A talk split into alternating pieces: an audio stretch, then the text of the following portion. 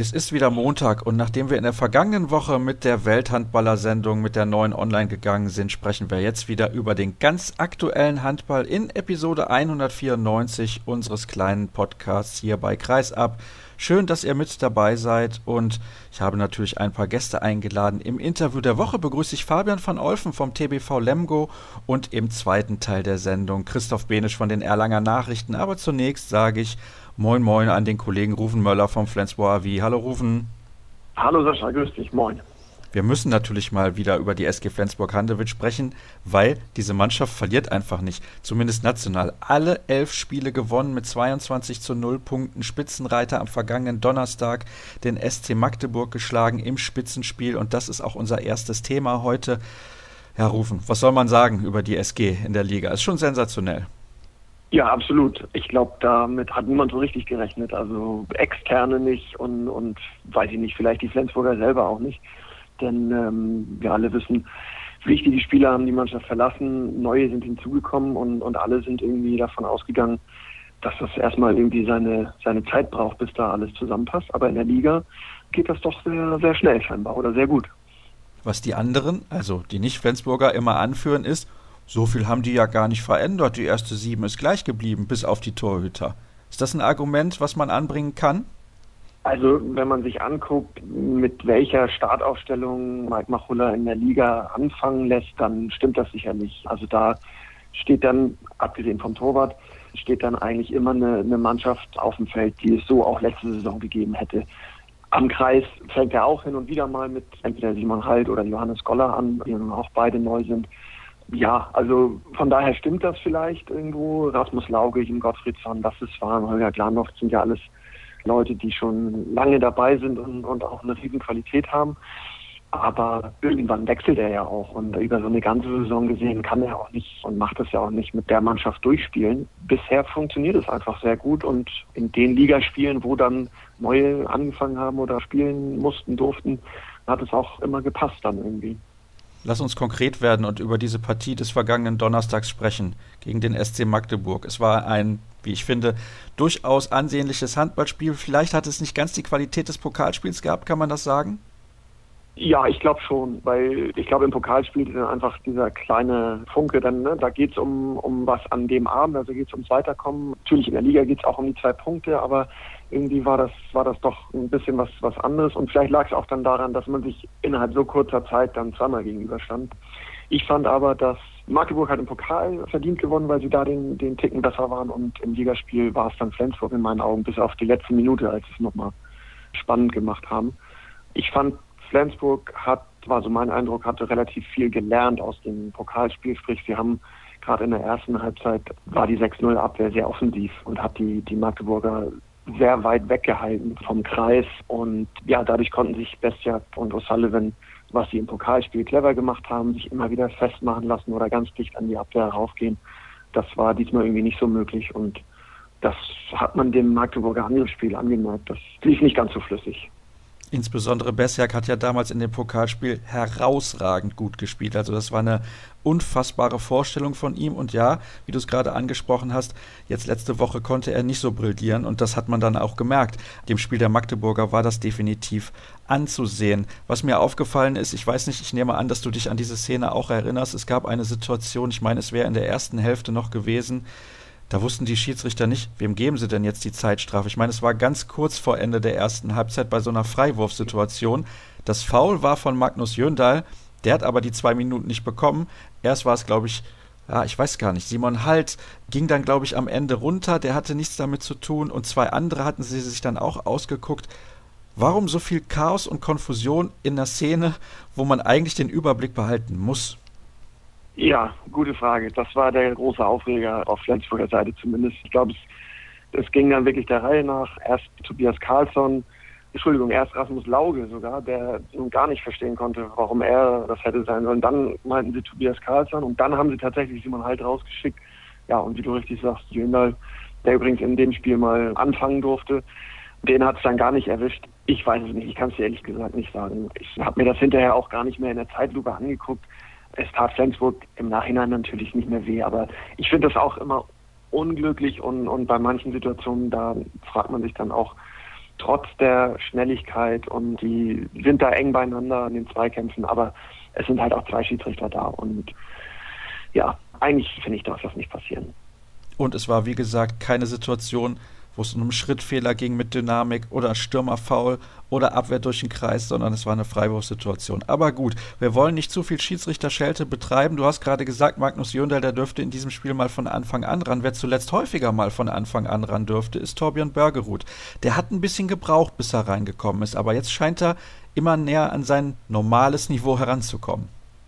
Ja, genau, das stimmt. Also Bergerud hat so in den, in den ersten Spielen, wo er auch hin und wieder beginnen durfte, meistens in den Auswärtsspielen, hat er, sag ich mal, eine unglückliche Figur gemacht. Also immer, wenn, wenn er drin war, passte das Zusammenspiel oder die Absprache mit der, mit der Abwehr nicht.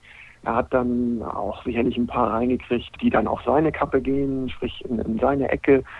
Und Buric hat so in den ersten Spielen, ja, einfach, dem hat man angemerkt, dass er die Bundesliga auch kennt, und, und der hatte so ein paar spektakuläre Spiele mit wilden Paraden dabei, weil der, glaube ich, sich nicht so einen Kopf drum gemacht hat. Und Bergerud hat extrem viel nachgedacht, wollte alle vier Ecken immer abdecken und ja, wollte es halt besonders gut machen und ist dann nach hinten losgegangen.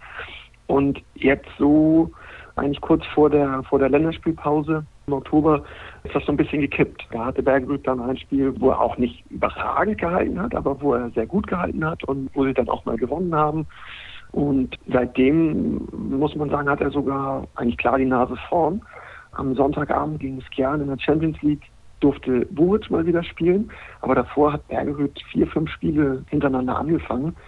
Ich glaube, er hat insgesamt, oder ist ja der konstantere Torwart und darum vielleicht auch derjenige, der, der besser anfängt und der vielleicht auch auf Dauer dann, ich sage jetzt mal in Anführungszeichen, die Nummer eins ist. Da will sich Mike Machulla eigentlich nicht festlegen. Und Buric ist jemand, der dann ja reinkommen kann und der einfach gut von der Bank ist, eben weil er sich keinen Kopf macht. Und der hat dann die, die spektakulären Paraden drin, was er auch gegen Skjern so gezeigt hat. Und vor allem bei ihm, weil du eben von diesem Funken gesprochen hast, der übergesprungen ist in dem Pokalspiel, beziehungsweise da ging es um was. Bei Buric, da springt der Funke auch immer sofort auf die Zuschauer über. Ja, genau, der hat also nach den Paraden, die dann meist doch sehr, sehr spektakulär sind, lebt er die Emotionen halt komplett aus, freut sich riesig mit den Fans, animiert sie auch. Und vor allen Dingen ist er auch sehr spektakulär mit seinen langen Pässen auf die Außen. Also das war gegen Skjern auch wieder der Fall. Da hat der Hampus Wandel drei, vier Bälle mit auf die Reise gegeben. Also der hätte, glaube ich, auch in der N F L als Quarterback eine gute Figur gemacht. Jetzt steht ja die Qualität von Matthias Andersson und Kevin Möller außer Frage. Aber nur im Vergleich zur letzten Saison und den da gezeigten Leistungen. Ist die S G im Tor besser aufgestellt als zwanzig siebzehn, zwanzig achtzehn?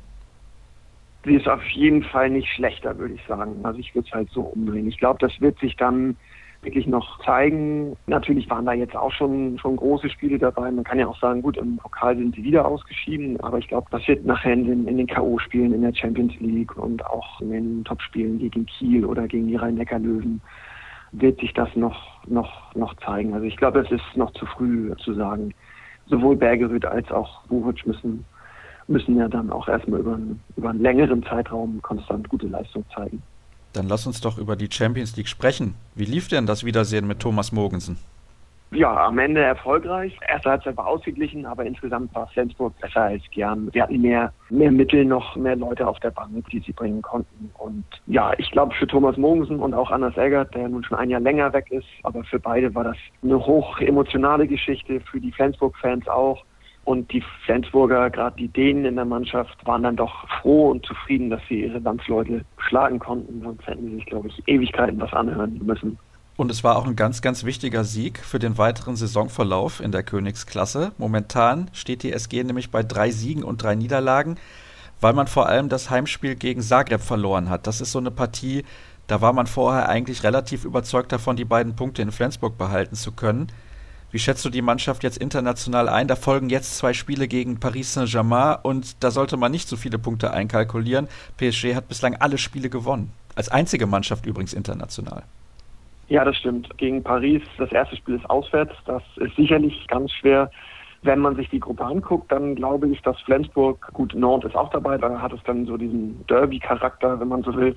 Die können sicherlich Paris auch einen Punkt abnehmen, aber ansonsten glaube ich eigentlich, dass Flensburg im Heimspiel die einzige Truppe ist, die Paris auch schlagen kann. Ja, ich glaube, wenn man beide Spiele gegen Paris wirklich verlieren sollte, dann ist man, was Platz drei angeht, echt schon hinten dran und wird dann in der Endabrechnung vielleicht nur Vierter, weil eben so eine Niederlage zu Hause gegen Zagreb oder auch, ich finde auch auswärts in Celje, muss Flensburg eigentlich gewinnen. Man kann es aber auch umdrehen, man kann auch sagen, wenn Flensburg da, natürlich investieren sie auch und auch Champions League haben sie Fokus, das ist auch kein Wettbewerb, den man einfach nur so spielt, aber wenn sie da noch mehr reinlegen würden, dann würden sie sicherlich in der Liga nicht so dastehen, wie sie es jetzt tun. Und solange das der Fall ist, kann man, glaube ich, die ein oder andere Champions-League-Niederlage verschmerzen, weil der Modus macht es einfach. Ob du Dritter, Vierter, Fünfter wirst, sind wir mal ehrlich, es ist völlig egal. Der nächste Gegner ist ein ganz schwerer Gegner aus der anderen Gruppe. Aktuell wäre es, glaube ich, Weschbrenn, wenn sie Platz vier am Ende haben. Also von daher, wenn man wirklich will, dass alle Top-Teams in der Champions League auch, auch wirklich an die Grenzen gehen, dann muss man den Modus ändern. Also für Paris ist die Gruppenphase kein Problem. Der Kader ist so über allen anderen, beziehungsweise die Liga ist dann immer noch zu schwach. Die können da auch so durchgehen. Aber die Bundesliga ist einfach viel zu stark, dass eine deutsche Mannschaft in der Champions League All-In gehen kann. Und von daher finde ich eigentlich, ohne dass sie es offiziell sagen, aber Mike Machulla und die Flensburger machen es genau richtig so, wie sie es machen. Sie haben Fokus auf der Liga und in der Champions League werden sie auch so weiterkommen. Davon ist auszugehen. Wer aber eventuell nicht weiterkommt, ist der Titelverteidiger aus Montpellier. Erst ein Punkt aus sechs Spielen, zuletzt unentschieden gespielt gegen Kristianstad, die definitiv nicht geglänzt haben bislang in dieser Saison. Also das wird ganz, ganz eng für die Franzosen, da überhaupt noch in die K O-Phase einzuziehen. Das soll aber nicht unser Thema sein. Auch unser Thema wird nicht sein, dass die Rhein-Neckar Löwen in Westbrem gewonnen haben. Und jetzt auf Platz drei stehen in dieser starken Gruppe A, wo eigentlich fast nur Spitzenteams mit dabei sind. Ich möchte mit dir noch über zwei Personalien sprechen. Einmal über die Situation am Kreis. Da gibt es ja zwei Neuzugänge mit Johannes Golla und mit Simon Hald. Die funktionieren relativ gut. Ja, das stimmt. Wobei ich finde, dass man da vor allem Johannes Golla noch hervorheben muss. Beide bekommen ihre Spielanteile, auch von Anfang an, in der Abwehr, im Angriff. Gerade im Angriff finde ich, macht Johannes Golla das überragend. Also der ist extrem beweglich, wendig, treffsicher, ganz schwer für die verschiedenen Abwehrspieler, ihn zu fassen zu kriegen oder am, am Torwurf zu hindern. Simon Hald macht es auch gut, ist abschlussschwächer, versucht auch hin und wieder mal mit Gebern oder Drehern, irgendwie, die muss er einfach weglassen, hat er gegen Skjern auch einen. Da muss er einfach klarer die Tore machen. Und ich finde, er ist noch zu langsam, sowohl vom Kopf als auch in den Beinen. Er ist natürlich auch weit über zwei Meter. Aber ich finde, man, man merkt es doch, dass er noch da ein bisschen mehr Zeit braucht. Um, vielleicht ist es das Tempo in der Bundesliga oder auch international, wobei er auch letzte Saison schon Champions League gespielt hat. Also da sehe ich Johannes Golla klar weiter. Und ja, Golla, den finde ich wirklich überragend bisher. Wie wichtig ist die Vertragsverlängerung nochmal um ein Jahr des ewigen Holger Glandorf? Super wichtig. Also das zeigt Holger in jedem Spiel. Im Moment ist er mal wieder auf sich alleine gestellt, weil Magnus Röth ein bisschen angeschlagen ist. Sowohl gegen Magdeburg als auch jetzt gegen Skjern hat Holger durchgespielt. Und in den ganz, ganz wichtigen Spielen, vor allem in der Liga, steht Holger immer auf der Platte, spielt sechzig Minuten, wenn es sein muss, spielt gut. Gegen Skjern waren es wieder fünf Tore und es sind ja nicht nur die Tore. Also Glandorf kann halt Abwehr spielen, der holt sieben Meter raus, der setzt seine Nebenleute ein. Und ich glaube, nun weiß ich nicht, was die Alternativen waren, ob Flensburg da Absagen von anderen Wunschspielern bekommen hat, ob andere Linkshänder zu teuer waren oder man die nicht kriegen konnte. Also solange man mit Glandorf in der Form verlängern kann, muss man das ja machen. Absolut, also er spielt sensationell nach wie vor und da ist irgendwie auch kein Leistungsabfall bei ihm zu erkennen. Eine Frage fällt mir da zum Abschluss noch ein, noch eine Personalgeschichte. Rasmus Lauge, der wollte ja zu Ljubomir Vranješ nach Westbrem, klappt jetzt leider nicht. Also er kann immer noch nach Westbrem. Glaubst du, da wird sich nochmal was tun? Ja, das ist eine gute Frage. Die äh, hat, glaube ich, auch noch keiner so, so richtig gestellt. Und war auch so ein bisschen mein erster Gedanke, nachdem Lugo in Weschbrenn entlassen worden ist. Was ich weiß oder mein Kenntnisstand ist, dass sich an diesem Transfer aber nichts ändert. Man muss ja auch sagen, sicherlich würde Flensburg einen Spieler wie Rasmus Lauge gerne behalten. Allerdings hat Flensburg, nachdem Lauge seinen Wechsel bekannt gegeben hat, ja auch dann frühzeitig reagiert und bereits einen Nachfolger mit Slowacki gefunden. Also die Planstelle, wenn man so will, die ist ja auch voll. Natürlich kann sich auch in Flensburg noch was ändern. Und klar, wenn man einen Lauge halten kann, man könnte ihn ja auch noch dazu weiter beschäftigen. Aber das ist dann bestimmt auch wieder eine Frage des Geldes. Und ich glaube, das bleibt erstmal so alles. Aber wer weiß, vielleicht geht Lubo ja auch vorher noch zu einem anderen Verein. Und dann kann Lauge ja auch immer noch mal zu Lubo zurückkehren. Oder er wird Bundestrainer. Oder er wird Bundestrainer. Also Lubo meinst du jetzt, ne? Ja, ja, also Rasmus Lauge als Bundestrainer, das wäre eine interessante Variante. Ja, aber ich glaube, jetzt steht ja erstmal die W M vor der Tür und das Fass will bestimmt keiner aufmachen. Nee, also zumindest momentan möchte das beim D H B sicherlich keiner aufmachen. Da warten wir erstmal ab. Und ich kann übrigens jetzt schon versprechen, es wird eine Saisonvorschau, nee, Saisonvorschau ist ja völlig falsch. Es wird eine W M-Vorschau geben, die es in sich hat, so lange wie noch nie und aufgeteilt in mehrere Teile, weil es sonst einfach zu lang wird. Also, da könnt ihr euch schon drauf freuen. Gibt es dann natürlich Anfang Januar direkt vor dem Start der Heimweltmeisterschaft. Ja, dann haben wir, glaube ich, alle Themen rund um die S G Flensburg-Handewitt besprochen. Am neunzehnten elften steht übrigens ein weiteres Spitzenspiel an. Zuletzt zweimal Magdeburg, jetzt dann zweimal P S G in der Champions League und dann geht's gegen die Rhein-Neckar Löwen zu Hause. Übrigens montags um achtzehn Uhr dreißig. Also da kann es sein, dass wir dann vielleicht am späten Montagabend erst erscheinen oder dann am Dienstag. Dann soll es das gewesen sein. Danke an dich, Rufen. Erste Pause heute bei Kreisab. Gleich sind wir zurück. Weiter geht's in der aktuellen Ausgabe unseres Podcasts und wir beschäftigen uns jetzt mit dem H C Erlangen. Das bedeutet, ich begrüße Christoph Benisch. Hallo. Hallo, Sascha. Der ist natürlich wie gehabt für die Erlanger Nachrichten unterwegs und konnte am Freitag vermelden, es gab mal wieder zwei Punkte für den H C E in der Bundesliga. Es wurde der T B V Lemgo geschlagen in eigener Halle. Was kannst du uns sagen zum Spiel? Ja, es war eine Partie, die sehr, sehr lange Zeit auf Augenhöhe abgelaufen ist, würde ich sagen. Erlangen hatte das Pech am Anfang, dass sie defensiv nicht so ganz den Zugriff bekommen haben. Auch Nicolas Katziannis, der Torwart, der ja reihenweise die Statistiken anführt in der Bundesliga oder zumindest in den vorderen Plätzen mit dabei ist bei den Torhütern, hat nicht so recht ins Spiel gefunden und deswegen ist Lemgo besser gestartet, fand ich. Und dann haben sich aber leichte Fehler eingeschlichen, technische Fehler bei den Gästen und da war Erlangen da und hat mit einer, wie ich finde, überragenden ersten Welle, die man in dieser Saison oder auch schon zuvor sehr, sehr lange nicht mehr so gesehen hat, über Johannes Selin und über Christopher ein bisschen dann eiskalt zugeschlagen, hat die Partie wieder ausgeglichen, knapp zur Halbzeit geführt und in der zweiten Halbzeit dann auch so weitergemacht und eigentlich keine Schwächen mehr gezeigt und am Ende dann auch verdient, auch mit dem achtundzwanzig fünfundzwanzig in der Höhe völlig verdient, dann auch gewonnen. Du hast es gerade gesagt, über die erste Welle wurden einige Treffer erzielt, acht Tore insgesamt der beiden Außen, das hat man beim H C E lange nicht mehr gesehen.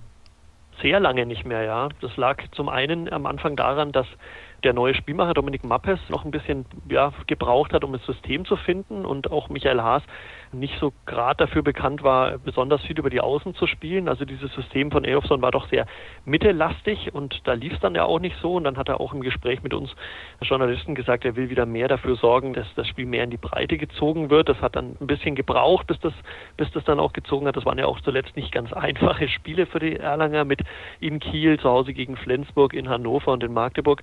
Aber Aber jetzt hat es wirklich zum ersten Mal richtig durchgeschlagen und gegen Lemgo dann auch wirklich dann zu einem Sieg geführt. Ich würde sagen, das war einer der großen Schlüssel zu diesem achtundzwanzig fünfundzwanzig.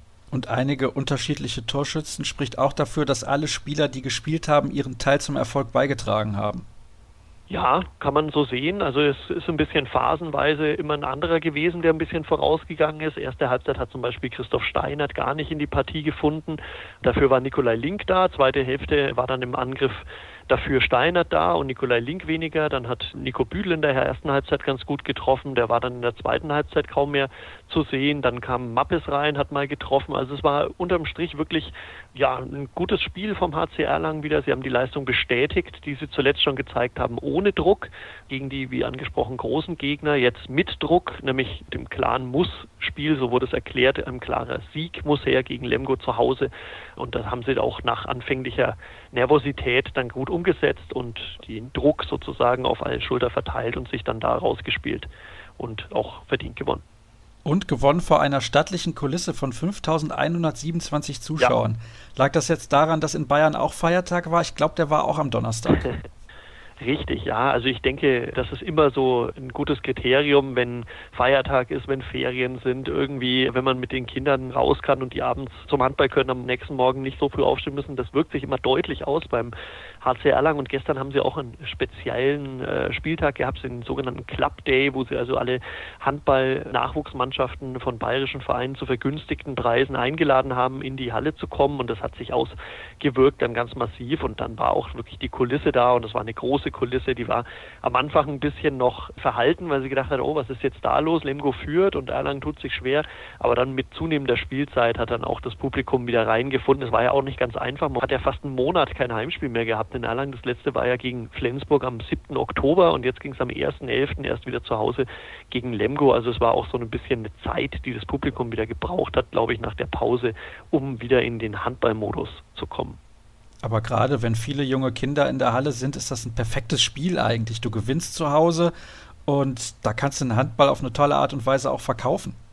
Definitiv hat Erlangen auch gemacht, ist ihnen auch gelungen, denke ich, vor allen Dingen auch, weil es ein bisschen die Spannung dann doch da war bis zum Schluss. Also Erlangen hat sich erst sehr spät absetzen können, war dann mit zwei weg, war dann mit drei weg, dann gab es ein paar spektakuläre Torhüteraktionen von Gorash Skov, der dann reinkam für Katsianis eine Viertelstunde vor Schluss, der hat dann großartig gehalten und dann gab es schnelle Gegenstöße, wie schon angesprochen, und ja, dann, dann kochte die, die Atmosphäre dann richtig über und das war dann, glaube ich, schon ein Erlebnis für jeden, der da in der Halle war. Ich möchte mit dir über einige Personalien sprechen rund um den H C Erlangen. Lass uns mal über die diskutieren, die schon da sind, nämlich einen Akteur im Besonderen, Petter Øverby, der norwegische Kreisläufer. Vor der Saison haben wir darüber gesprochen, dass er einen Unterschied ausmachen kann, denn diese Position war in den letzten Jahren beim H C E immer mal so, mal so besetzt. Wie funktioniert er denn bislang im Frankenland? Anfänglich hat er sich ein bisschen schwer getan, muss man ganz ehrlich sagen. Also ich glaube, das war so ein bisschen die... ja, die Aufgeregtheit, das Besondere, jetzt in der Bundesliga spielen zu können, die großen Hallen, der hatte das auch noch nicht erlebt, dass so viele Menschen, glaube ich, beim Handball zugucken, bei einem Ligaspiel.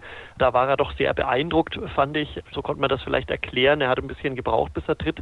Fast, vor allen Dingen in der Offensive ist er nicht so wirklich zum Tragen gekommen. Defensive hat das schon anfänglich sehr, sehr gut gemacht und so setzt ihn Eyjolfsson jetzt auch ein. Also der Trainer sagt, ich möchte seine Stärken vor allen Dingen in der Deckung erstmal haben. Da ist natürlich Petter Øverby mit weit über zwei Meter und weit über hundert Kilo wirklich eine Bank, der räumt da unglaublich ab. Also defensiv eine unwahrscheinliche Verstärkung im Innenblock. Vor allen Dingen auch, weil er für seine Größe und für sein Gewicht, finde ich, sehr, sehr beweglich ist. Also jeder, der den H C Erlangen mal angucken kann momentan, sollte mal darauf achten, wie viel der da unterwegs ist in der zentralen Deckung. Der geht nach vorne, der geht zur Seite, der geht nach hinten. Also ist wahnsinnig viel unterwegs.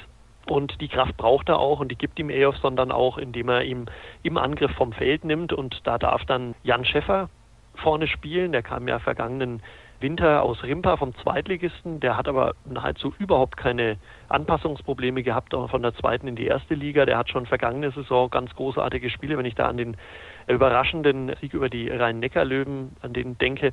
Also da hat er schon wirklich überzeugt und daran knüpft er jetzt auch wieder an, der Jan Schäffer, muss man ganz ehrlich sagen. Also der macht vorne wirklich mit nahezu hundert Prozent seine Tore und blockt Würfe frei für seine Rückraumspieler und ist auch obendrein noch in der Deckung wirklich wertvoll. Also die zwei machen es momentan. Wer ein bisschen hinten dran steht, ist jetzt Jonas Tümmler in den letzten Wochen.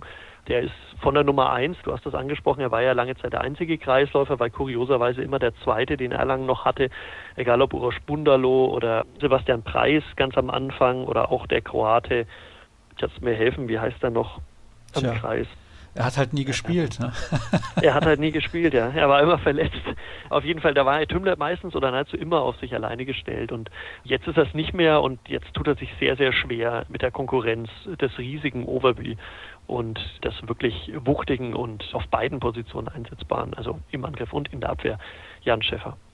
Der Name liegt mir auf der Zunge, aber ich finde ihn nicht auf die Schnelle. Es sei mir verziehen, ich möchte über eine weitere Personalie sprechen, denn seit letzter Woche ist er nun offiziell auch im Amt der neue sportliche Leiter des H C Erlangen. Kevin Schmidt, erst dreißig Jahre alt. Und jetzt denkt man, ja, Kevin Schmidt, ehemaliger Nationalspieler, war, glaube ich, bei der W M zweitausenddreizehn in Spanien mit dabei, als sicherer Sieben-Meter-Schütze damals für die deutsche Mannschaft, hat zuletzt gespielt beim VfL Gummersbach, aber aufgrund vieler Verletzungen konnte er dann nicht weitermachen, beziehungsweise es war eine Verletzung, aber von der hat er sich nicht mehr erholt. Und dann habe ich das gelesen, habe gedacht, wo haben sie den denn ausgegraben? und sie haben ihn ausgegraben beim F C Bayern München. Kannst du das mal ein bisschen erklären?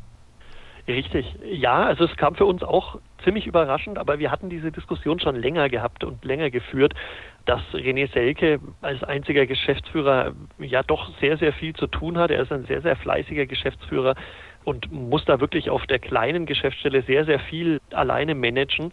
Und das geht wirklich von der Organisation über die Halle, also das Mieten der Halle, alles mögliche, Spieler, Scouting, Zusammenarbeit mit dem Hauptverein. Also er muss da wirklich wahnsinnig viel leisten.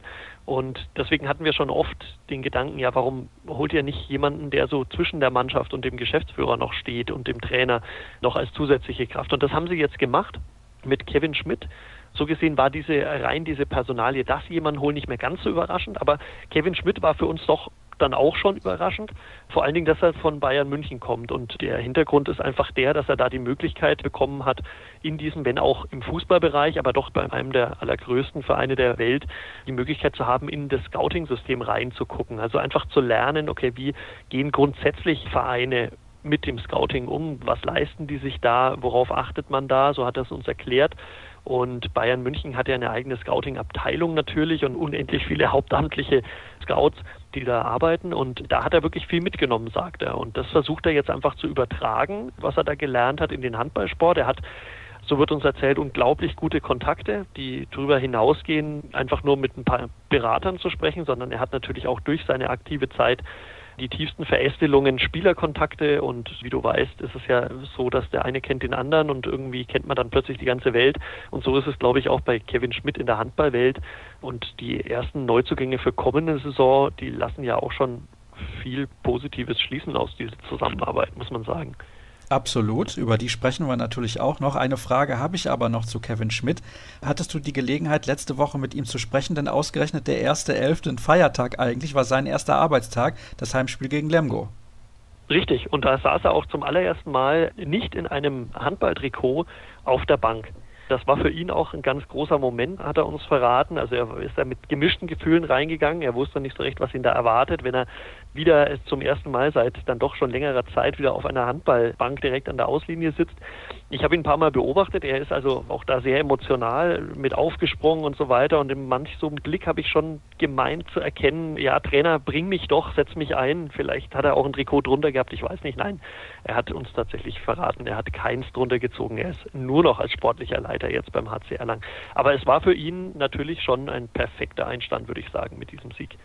Und perfekt war der Einstand auch, was die Neuverpflichtung angeht. Könnte man meinen, wenn man sich die Namen durchliest und überlegt, was kann der H C Erlangen denn gebrauchen in den nächsten Jahren? Fangen wir mal an mit dem bekanntesten sicherlich in Deutschland. Das ist Carsten Lichtlein. Mit Nicolas Katsigiannis hat man eine klare Nummer eins im Verein. Man braucht einen neuen zweiten Torhüter. Carsten Lichtlein war vertragsfrei, das ist natürlich auch ein Vorteil. Er hat einen großen Namen, ist vielleicht nicht ganz in der Form vergangener Jahre, ich glaube aber in seinem Alter ist das durchaus verständlich, aber eigentlich die perfekte Nummer zwei. Oder die Nummer eins. Also das ist ja immer die Sache, wenn wir anfangen, diese Diskussion als Journalisten vor der Saison, ja, wer ist denn jetzt die Nummer eins, wer ist denn die Nummer zwei bei euch, dann heißt es grundsätzlich, es gibt keine Nummer eins, es gibt keine Nummer zwei. Wir reagieren jeweils mit den unterschiedlichen Stärken der Torhüter auf die unterschiedlichen Stärken des kommenden Gegners im Angriff und so weiter und so fort.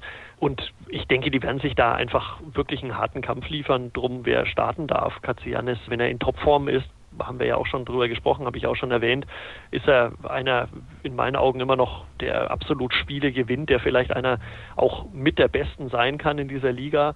Und ja, Lichtlein braucht man nicht drüber reden, hat eine unglaubliche Erfahrung und ich denke, er hat auch in den vergangenen Saisons oftmals bewiesen, was er drauf hat. Allein, denke ich, kann Gummersbach so manchen Klassenerhalt allein an seiner Position und an seiner Person festmachen in den letzten Jahren. Oder wie siehst du das? Ja, also durchaus. Ich meine, Torhüter ist ja sowieso immer eine Schlüsselposition und der kann der viel rausreißen. Ich erinnere mich da gerne auch an Johannes Bitter in den letzten beiden Jahren. In dieser Saison ist er noch nicht ganz so stark, aber ich glaube, ohne ihn wäre Stuttgart schon zweimal abgestiegen. Von daher trifft das auf jeden Fall zu. Dann lese ich mhm. noch Antonio Metzner. Sagt vielen nichts. Mhm. Wer ist das? Antonio Metzner kommt aus der zweiten Liga. VfL Bad Schwartau spielt er momentan noch. Zählt zu den besten Linkshändern der zweiten Liga, hat da die meisten Feldtore erzielt in dieser Saison, ist selbsterklärend auch bei Bad Schwartau der absolute Torjäger Und genau, da haben sie sich die Dienste von Metzner gesichert, vor allen Dingen auch deswegen ein bisschen mit langfristiger Sicht. Man weiß, nicht jeder Spieler kann das so wie Jan Schäffer zum Beispiel von der zweiten Liga sofort in der ersten Liga auch wirklich zu einer adäquaten Kraft werden. Das heißt, Metzner wird sicherlich ein bisschen die Zukunft gehören und sie haben halt einfach in Erlangen zu schlechte Erfahrungen gemacht in den vergangenen Jahren jetzt mit Verletzungen und gerade auf der Linkshänder-Position im Rückraum, Nikolai Theilinger fällt ja momentan schon wieder sehr lange aus, Christoph Steinert ist erneut komplett auf sich alleine gestellt, wie schon im letzten Jahr zu sehr großen Teilen. Ja, man wird dann einfach mit drei Linkshändern in die neue Saison gehen. Ah, das wollte ich nämlich auch noch fragen, aber zunächst sprechen wir dann über Šime Ivić.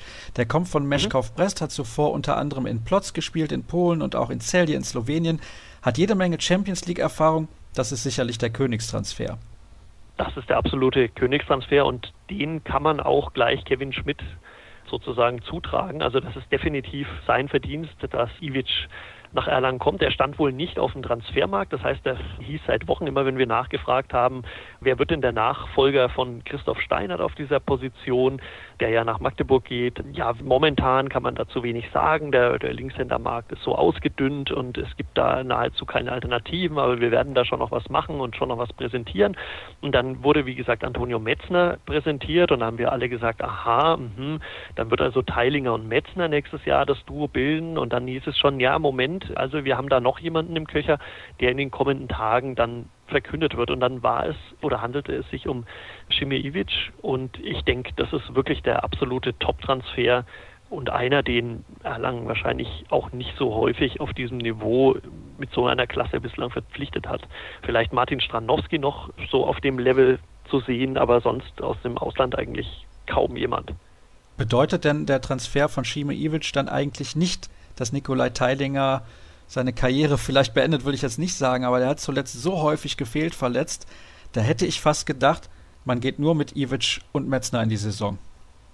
Ja, ich denke, da ist man einfach ein gebranntes Kind. Also man weiß, ob der Linkshänder Probleme, wenn da mal einer verletzt ist. Und ich glaube, das Risiko, dann sollte Ivić sich irgendwie was antun, dann nur mit, mit Metzner in die Saison zu gehen oder lange Phasen in der Saison zu spielen mit einem, der nur die zweite Liga kennt, ist ihnen dann zu riskant.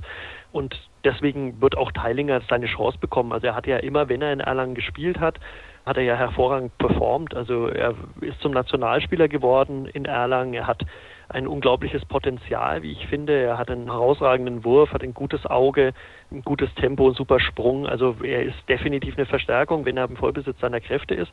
Aber völlig richtig, wie du sagst, er ist lange ausgefallen und man weiß nicht, wie er zurückkommt. Er hat zuletzt ein bisschen gebraucht, um wieder in Tritt zu kommen. Und dann kam gleich die neuerliche Verletzung in Minden. Jetzt wird er wahrscheinlich nicht mehr spielen in dem Jahr, sondern erst kommende Saison wieder auflaufen. Und da muss man einfach sehen, denke ich, wie er sich dann entwickelt und was er abliefert dann immer noch. Aber für mich, also ich rechne Nikolai Theilinger immer noch fest als Verstärkung auch wieder ein. Das ist ja fast eine Verstärkung, solange wie der gefehlt hat, ist ja noch ein Neuzugang eigentlich dann nächstes Jahr. Ihr merkt übrigens, wenn wir so lange über den H C Erlangen sprechen, da muss da einiges los sein. Eine Frage habe ich noch zum Abschluss, Christoph. Was ist denn mhm. der Mannschaft in dieser Saison noch zuzutrauen? Das ist ganz, ganz schwierig, würde ich sagen, diese Frage zu beantworten. Also bislang muss ich sagen, sind sie ob der erst jetzt sechs Punkte dank des Sieges über Lemgo trotzdem im Soll. Auch wenn man, wenn man auf die Tabelle guckt und sich denkt, okay, Mensch, die stehen da ganz deutlich hinten drin, aber man muss den Spielplan dazu angucken. Also Erlangen hat schon, ich glaube, in den ersten elf Spielen die vorderen neun der Tabelle gehabt, mit wenigen Ausnahmen. Und immer dann, wenn es wirklich auch gegen Gegner auf Augenhöhe geht, dann war Erlangen eigentlich da. Also den B H C, lieber Sascha, rechne ich jetzt nicht mit auf Augenhöhe, weil der ist einfach so stark in der Saison, das wussten wir aber vorher schon. Ich rechne viel mehr zum Beispiel Lemgo dazu. Lemgo wurde geschlagen, Rimpa nicht mal auf Augenhöhe, Zweitligist im Achtelfinale des Pokals wurde geschlagen, Ludwigshafen, Friesenheim auswärts auf Augenhöhe wurde geschlagen. Also die Mannschaften, die Erlangen besiegen muss, die hat Erlangen besiegt und jetzt wird natürlich die Situation spannend, weil bis zum Jahresende, denke ich, kann man dann wirklich erstmal eine Bilanz ziehen. Das ist jetzt einfach noch zu früh, weil bis Jahresende kommen jetzt die ganzen restlichen Gegner auf Augenhöhe. Und ich denke, dann wird der H C Erlangen in der Tabelle noch deutlich klettern und irgendwo bei ja, elf, zwölf, dreizehn dann vielleicht stehen bleiben und überwintern. Und dann muss man sagen, wenn es so kommt, dann spielt der H C Erlangen eigentlich eine gute Saison.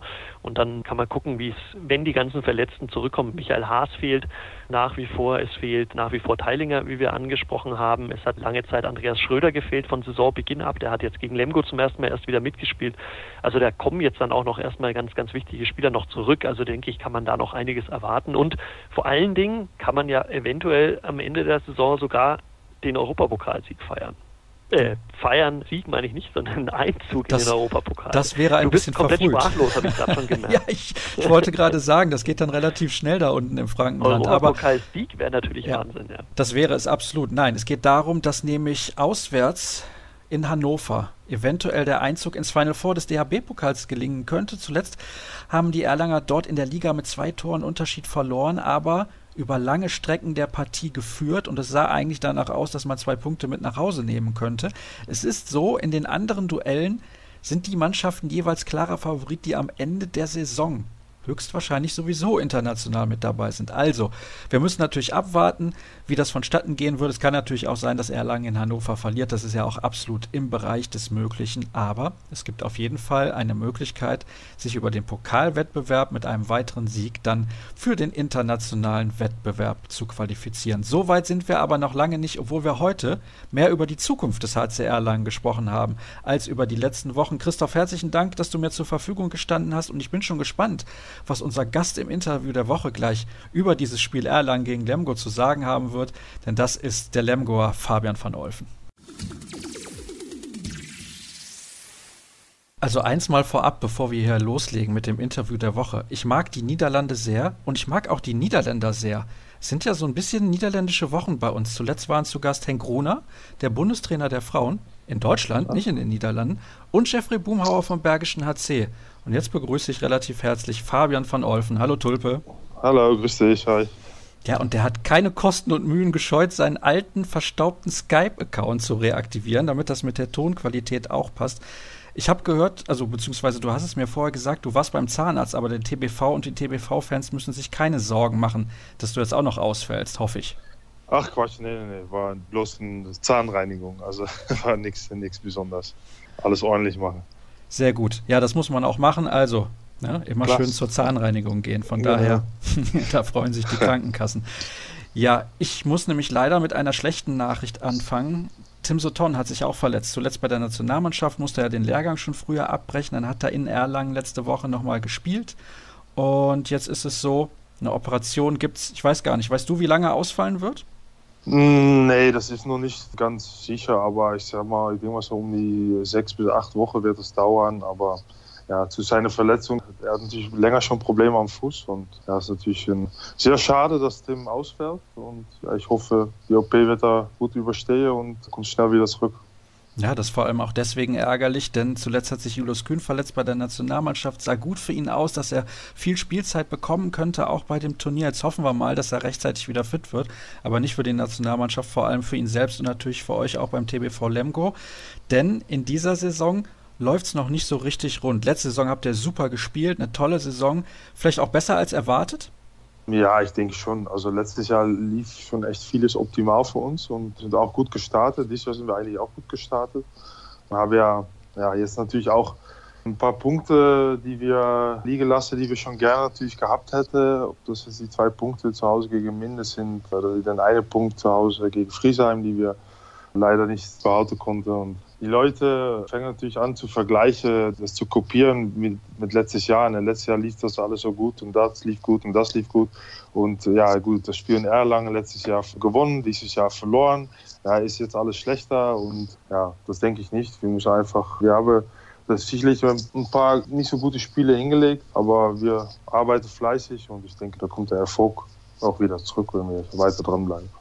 Vor allem war es letzte Saison auch so, das hat man ja gesehen, wenn man das ein bisschen verfolgt hat, es hat bei euch eigentlich alles funktioniert und es war relativ unwahrscheinlich, dass wieder alles funktionieren wird.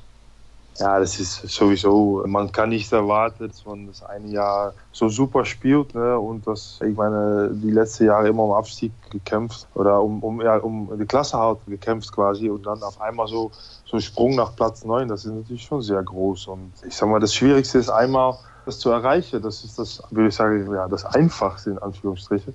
Aber das zuhalten und da jedes Jahr wieder dahin zu kommen, ist das Schwierige. Und das jetzt dieses Jahr das nochmal zu bestätigen, das ist schon echt eine Monsteraufgabe. Würden wir das jetzt dieses Jahr nochmal schaffen, das wäre schon ein großes Kino. Aber wir wollen einfach versuchen, so schnell wie möglich in die sichere Zone zu sein und dann noch gucken, was nach oben geht. So eigentlich wie letztes Jahr auch.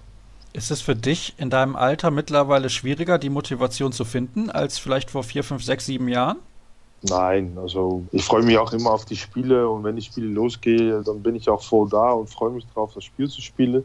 Und ich denke, wenn meine Motivation nicht mehr da wäre, dann hätte ich auch meinen Vertrag nicht verlängern sollen. Ja, und vor allem, du pendelst ja auch regelmäßig nach Hause, wie du mir auch vor ein paar Wochen geschrieben hast, als wir diesen Termin vereinbart haben. Da hast du gesagt, ich fahre regelmäßig mit dem Zug nach Magdeburg. Das müssen wir genau abstimmen, wann wir miteinander sprechen können. Jetzt sagen auch immer alle, ja, ist so eine große Belastung. Ist das für dich gar keine große Belastung, da immer im Zug zu sitzen? Und wie oft machst du das überhaupt? Nein, das mache ich natürlich ein bisschen vom Spielplan abhängig. Ich kann meistens auch eine Krafteinheit in der Woche oder Auslaufen kann ich in Magdeburg machen. Das war auch die Vereinbarung, bevor ich überhaupt bei T B V unterschrieben habe. Und ja, ich sag mal, im Schnitt sitze ich schon einmal die Woche im Zug nach Magdeburg. Und manchmal sitze ich auch zweimal, manchmal ist es auch eine Woche gar nicht. Das ist wie Spielplan abhängig.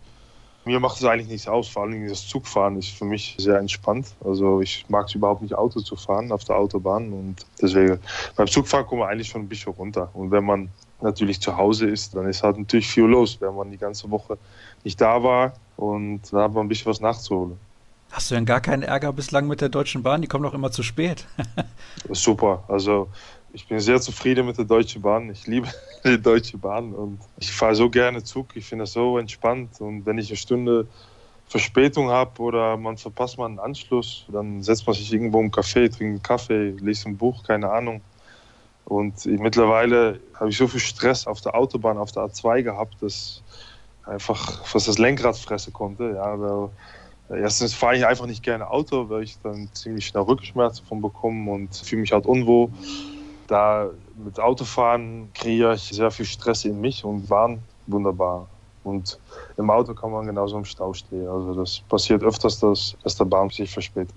Das ist allerdings so. Außerdem ist das ja Stauland Nordrhein-Westfalen. Von daher, wer hier regelmäßig Auto fährt, der kann das nur bestätigen. Und ihr habt es gerade gehört, Fabian van Olfen, einer von zehn Leuten in Deutschland, die mit der Deutschen Bahn sehr, sehr zufrieden sind. Aber Spaß beiseite. Du hast gerade gesagt, du bekommst übrigens Rückenschmerzen, wenn du Auto fährst. Wie ist das denn auf den langen Busfahrten dann eigentlich für dich? Ja, es ist natürlich im Bus, man kann sich mal hinstellen, man kann mal ein paar Schritte nach links, nach rechts gehen, man kann sich mal hinlegen und das geht natürlich im Auto alles nicht, ne?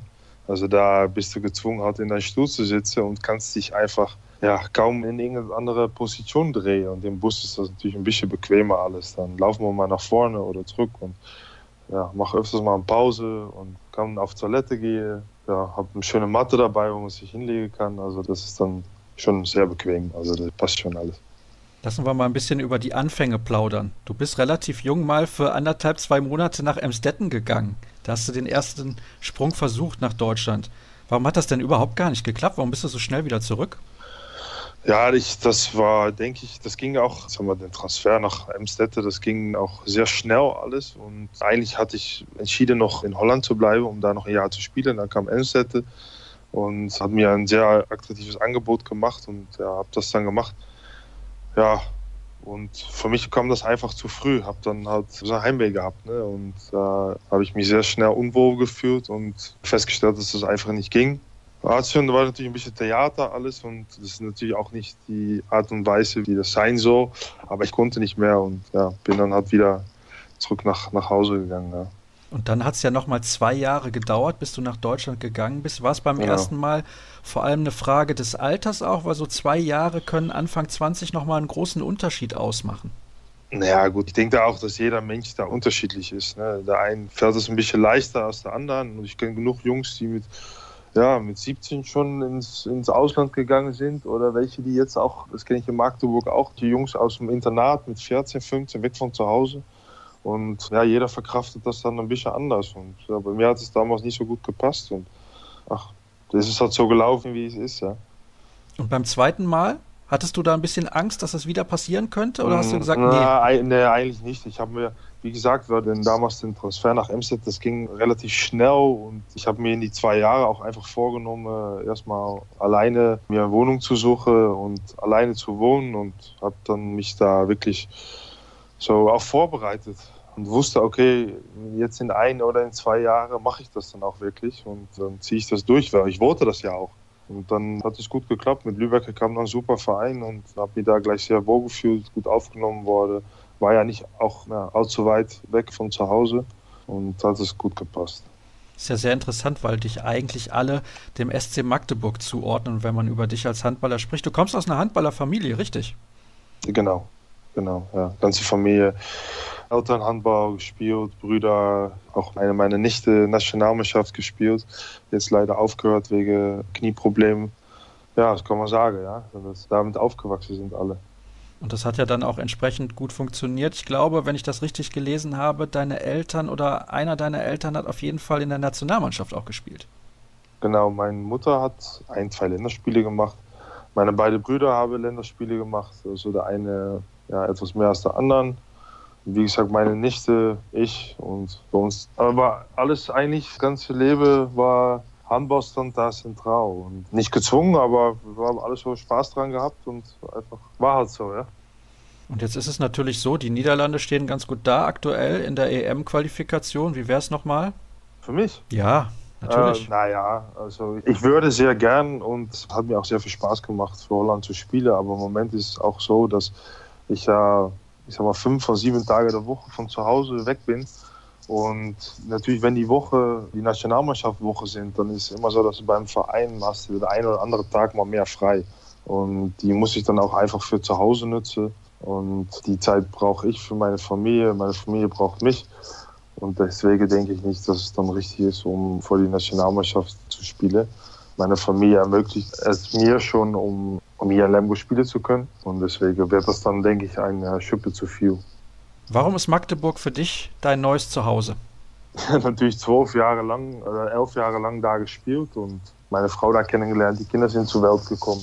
Ich habe da ein Haus gekauft und Kinder gehen da zur Schule. Meine Frau hat einen guten Job und ja, dann irgendwann findest du natürlich im Leben so einen Mittelpunkt und das ist dann jetzt Magdeburg geworden und sieht so nach aus, dass das auch erstmal so bleibt, aber man weiß natürlich nicht, was in der Zukunft durch, also auf uns zukommt. Ich muss natürlich deswegen fragen, weil ich weiß, dass du auch reingehört hast beim Interview, was vor einigen Wochen hier ausgestrahlt wurde mit Robert Weber. Dort ging es, oder geht es besser gesagt, ein bisschen unruhig zu Ende. Auch Weber hat sehr, sehr lange für den S C Magdeburg gespielt, tut er natürlich immer noch. Letzte Woche auch sensationell beim Auswärtsspiel in Flensburg hat er wieder zur alter Form zurückgefunden. Ich glaube, das kann man so sagen. Bei dir ging das damals relativ ruhig. Du warst sehr lange beim S C Magdeburg, elf Jahre, das hast du gerade gesagt. Warum ist das manchmal so schwierig, glaube ich zumindest, oder ich weiß nicht, wie du das siehst, für Vereine, einem verdienten Spieler zu sagen, du, wir müssen jetzt leider einen anderen Weg gehen? Ja, das gehört zum Geschäft dazu. Also ich habe da vollstes Verständnis für, dass Verträge irgendwann einfach auch nicht verlängert werden. Dann, ja, ich war dann auch sechsunddreißig und dann kommen andere Spieler, die stehen dahinter, sind bereit und sollen das übernehmen. Und dann ist auch irgendwann ist die Zeit auch gekommen, dann ja, sich zu verabschieden. Und ob man das dann will oder nicht, das hat man dann zu respektieren. So ist, so ist einfach das Profigeschäft. Ja. So läuft das einfach. Ne? Und natürlich, die Art und Weise, wie man sich verabschiedet, das ist natürlich eine andere Frage. Ja. Und wie das alles abläuft und wie das abgerundet wird und wie da mit einem umgegangen wird. Aber ja gut, so ist es mal im Leben. Läuft nicht immer über Rose. Aber für dich ist das damals alles fair abgelaufen? Nein, was fair abgelaufen gelaufen ist, ist, dass, ja, dass der Verein das Recht hat, den Vertrag nicht zu verlängern. Und ja, wer will ich da nicht drüber sagen. Ich habe damit abgeschlossen und ich finde da auch einfach meine Friede drin und habe nie die Bedürfnis gehabt, mir dazu zu äußern. So ist das, wie es ist. Und ich bin sehr glücklich hier in Lemgo und genieße gerade diese Zeit und da will ich einfach keine Gedanken mehr dran verschwenden.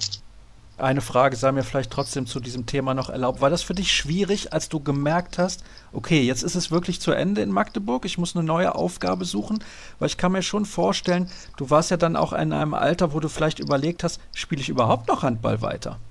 Ja, das war ja sicherlich ich sag mal, wo ich vierunddreißig, so, wo ich meinen letzten Vertrag verlängert habe in Magdeburg, da dachte ich wirklich, ja, okay, ich mache noch zwei Jahre Magdeburg und dann höre ich auf. Ja, dann ist es auch gut gewesen. Das war auch wirklich so die Route, die ich verfolgen wollte. Und ich denke, mit sechsunddreißig ein schönes Alter auch aufzuhören. Und ja, dann kam natürlich auch die Situation, dass ich anderthalb Jahre noch ja, kaum noch gespielt habe in Magdeburg. Und ja, dann sitzt du auf der Bank und kannst nicht mitmachen, wirst aber mitmachen, fühlst dich noch fit und ja, dann wirst du auch nicht so aufhören, ja, weil du einfach noch zu viel in den einen drin steckt, was man rausholen möchte. Und ja, habe dann gesagt, so will ich nicht aufhören. Ich will einfach noch ein bisschen weiterspielen, aber ich muss halt einen Verein finden, was auch zu meiner familiären Situation passt. Ja, darf ja nicht zu weit weg sein. Und da kam das mit Lemgo natürlich super und habe dann sehr viele positive Gespräche gehabt. Ja, und dann entscheidet man sich dann halt nochmal zu verlängern, auch weil es mich körperlich halt auch gut ging, muss ich sagen. Ne? Vielleicht durch die anderthalb Jahre, die ich sehr wenig gespielt habe, vielleicht kann ich deswegen jetzt noch ein bisschen länger, ich weiß es nicht. Ja, das wollte ich nämlich gerade sagen. Also ich habe das richtig verstanden. Hättest du damals mehr gespielt, hättest du wahrscheinlich aufgehört. Ja, hätte gut sein können, dass ich dann aufgehört hätte, weil dann auch vielleicht da schon die Akku leer gewesen wäre oder vielleicht auch nicht, aber das ist alles so hätte, wäre, das weiß man dann auch nicht, aber ja, es ist so gekommen, wie es ist und ich bin einfach, natürlich war es auch sehr spannend, wo ich von Magdeburg nach Lemgo gewechselt bin, so wie wird das, erstmal wieder so, ja, eigene Wohnung hier alleine, Familie nicht da, neue Vereine, neue Leute kennen und so und dass es so super, so schön wäre, ja, das hatte ich nie gedacht und da bin ich einfach mega glücklich und mega dankbar für. Du hast ja eben auch gesagt, es gibt gute Gründe dafür, warum du den Vertrag in Lemgo nochmal verlängert hast. Das ist aber dann der letzte? Puh, ja, wie gesagt, ich dachte mit vierunddreißig schon, dass ich den letzten Vertrag unterschreibe. Und natürlich ist es immer wahrscheinlicher, dass, ja, dass es der letzte Vertrag ist. Aber ich finde immer, man kann dann sagen, ja, es ist der letzte und dann unterschreibst du nächstes Jahr nochmal einen und Leute sagen dann, ja, hey, du hast doch gesagt, letztes Jahr war der letzte. Ja, gut, ja, das ist halt, ich weiß es nicht, aber es sieht dann natürlich nach aus, dass es wirklich der letzte ist, aber sag nie, nie, oder? Ja, auf gar keinen Fall und natürlich ja. darfst du auch gerne noch ein paar Jährchen länger in der Bundesliga mitspielen, das ja. ist doch ganz klar.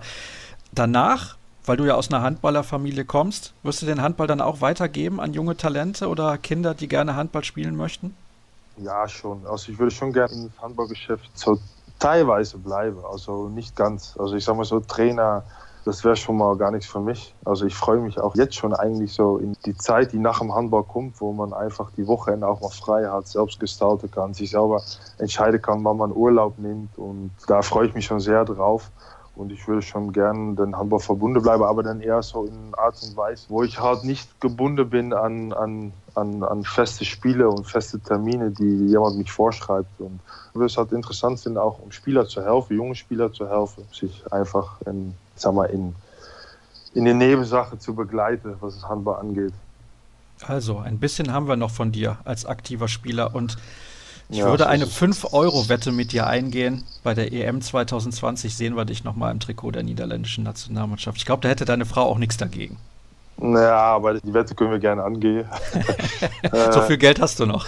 Aber ich muss auch sagen, das ist, weißt, ich spiele jetzt die Quali nicht mit und das sind dann Jungs dabei, die, die dann vielleicht auch die Quali schaffen miteinander.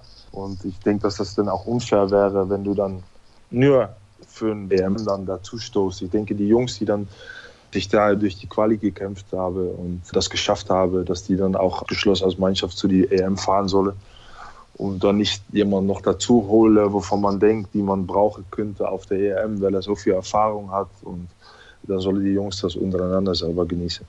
Das ehrt dich und das ist sportlich sehr, sehr fair, genauso wie dieses Gespräch, finde ich, doch sehr, sehr interessant war. Tulpe, recht herzlichen Dank, dass du mir zur Verfügung gestanden hast und dass du nochmal alles versucht hast, dass das mit der Tonqualität auch wunderbar funktioniert hat. Bitteschön. Das soll es gewesen sein mit der aktuellen Ausgabe von Kreisab. Wie immer, alle Infos zu finden unter facebook.com slash kreisab, bei Twitter at kreisab.de und natürlich auch bei Instagram sind wir zu finden unter dem Accountnamen oder dem Hashtag kreisab. Das war's für diese Woche, bis nächste Woche dann. Tschüss.